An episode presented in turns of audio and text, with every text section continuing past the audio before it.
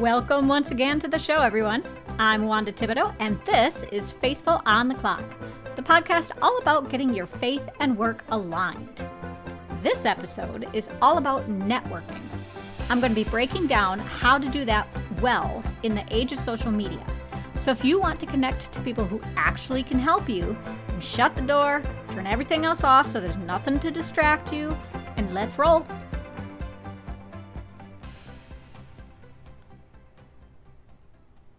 When you think of networking today, you probably think at least somewhat about social media by default.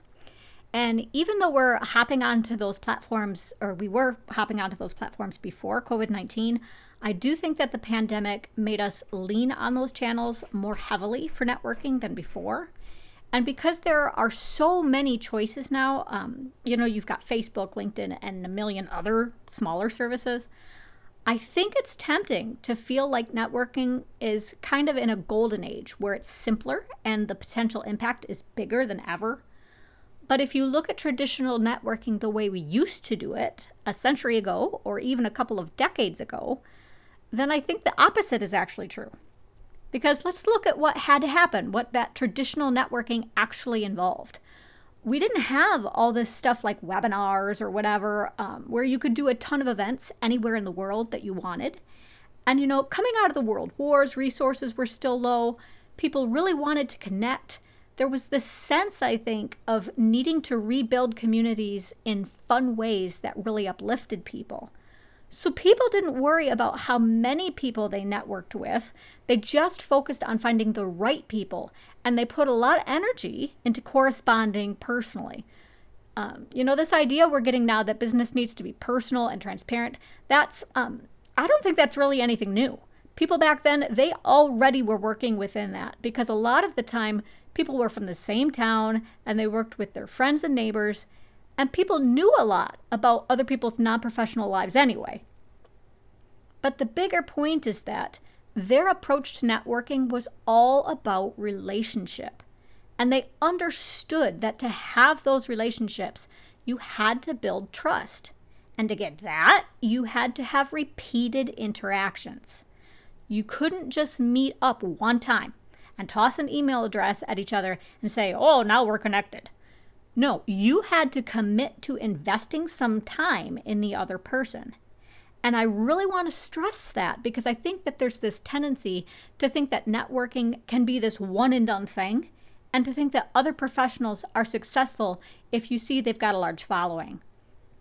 I know, for example, um, I'm a writer, and in the publishing industry, now in some genres like memoir, publishing houses are turning proposals away if authors don't have a lot of social media followers because they want some kind of guarantee that if they sign the author, they'll actually be able to sell the book. But if you drill down, I don't think there's an influencer on the planet who's interacting with hundreds or thousands of followers every day. There's not an influencer alive who really has the time to do that. And so when you see that huge number, when I look at that, you know what I see? That's not a network. That's a bunch of dead relationships. There's no real two way communication going on. I mean, if anything, the more successful someone gets, the more likely it is that they turn off the settings that make it easy for people to comment and get directly involved. So, if you want to have a solid network that really gets you anywhere, you have to give up this idea that a big number will make the difference. In fact, there's something called Dunbar's number, which you might have heard of, and that's named after British anthropologist Robin Dunbar. And what Dunbar did was look at brain size and how that corresponded to the size of social groups.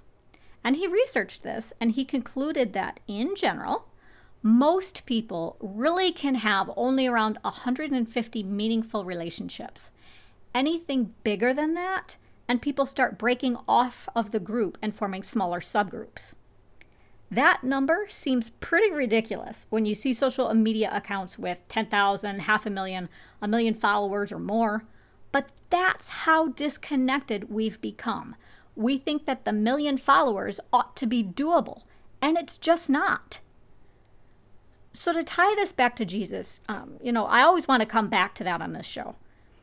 Christianity did not spread to become one of the biggest religions in the world because Jesus built a massive email list, okay, just to be straight. It spread because Jesus looked for specific people who could go and deliver the message effectively. He picked just 12 disciples out of everybody, and then he trusted that they would connect with other people and share what he said. And I don't know, but I really think that today a lot of people struggle to accept that way of doing things because we've got this immediate gratification culture and stress this idea of the individual so hard. It creates the sense that we have to do it all alone and can't delegate anything.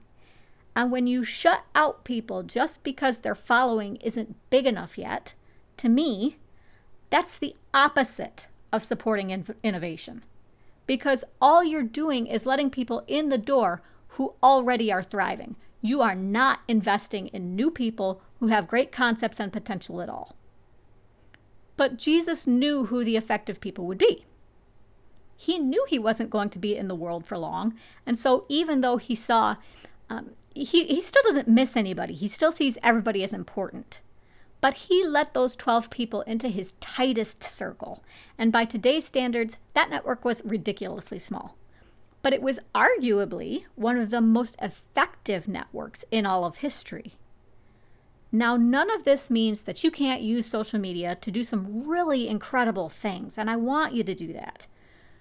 I'm not saying delete your accounts or anything like that. But because leaders are starting to see the value of personal relationships again, to me, that's a glimmer of hope. And if you want a network that's filled with quality relationships, that's really healthy instead of just being filled with a lot of weak links, I got a few recommendations for you. The first thing is make your values and goals clear in your profile and your posts.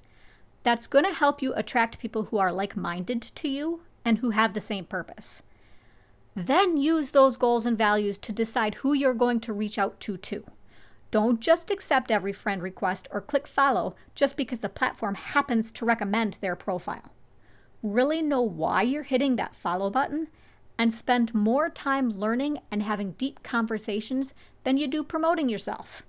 Because when you have those deeper conversations, people naturally are going to be more willing to give or to view the promotions you do put out and to take them seriously and share them. Secondly, once you find people who have the same vision and beliefs you do, really understand what it is you can bring to the table. That might mean you have to do some soul searching or get some feedback. But you can't expect people to give to you for free, at least not for the long haul. So go in knowing what your value proposition is and really communicate that. Third, Go in early. People don't want to be approached just because you need something. So if you start a relationship early based on shared values, then you'll be in a better position to make a request later without it feeling really forced or unnatural. And lastly, be physically visible. Turn that camera on. Let people see and hear you. It's okay if your hair's a little frizzy, whatever, okay? Because things like tone of voice, posture, people are going to take cues from that. You want to make sure they really understand what your intent is. You don't want a bunch of misunderstandings. And it really helps you and the other person kind of feel out where the boundaries are and know when you should push them or back off. Now, as you do all these things, you still have to follow some other basic rules. You have to think about things like protecting your personal information, for instance. And of course, there are considerations like what platform is best for certain demographics and all that. But the bottom line is that networking isn't about numbers, it's about people. And within that, ensuring that you're building a circle of people who can support and advocate for you long after you're gone. You know, Twitter, maybe that won't even be around in 20 years. That's how tech is. So play the long game. No matter what you want to achieve, think people rather than platform. So let's stick a bow on it and close the episode with a prayer. Father in heaven, it is easy today to get caught up in numbers, to think that somehow we've failed if we don't have huge accounts. But those accounts aren't useful if they are empty. and you see every single one of us. So let us take that same principle and remember what the word influencer is really supposed to mean. Let us change lives. If our circle is 50 people, 10 people, just 5 people, it's not a failure if we've really made a difference to that 50, 10, or 5 people. Just help us make sure we're giving something back and work together for your goals instead of our own. In Jesus' name, amen.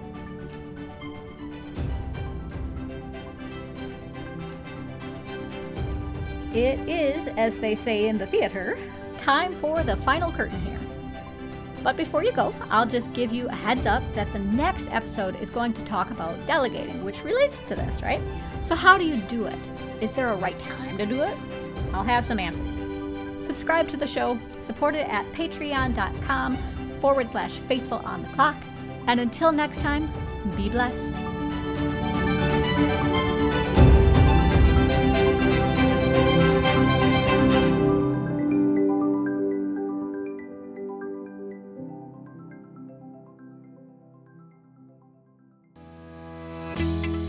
Like what you heard and want even more great Christian business content?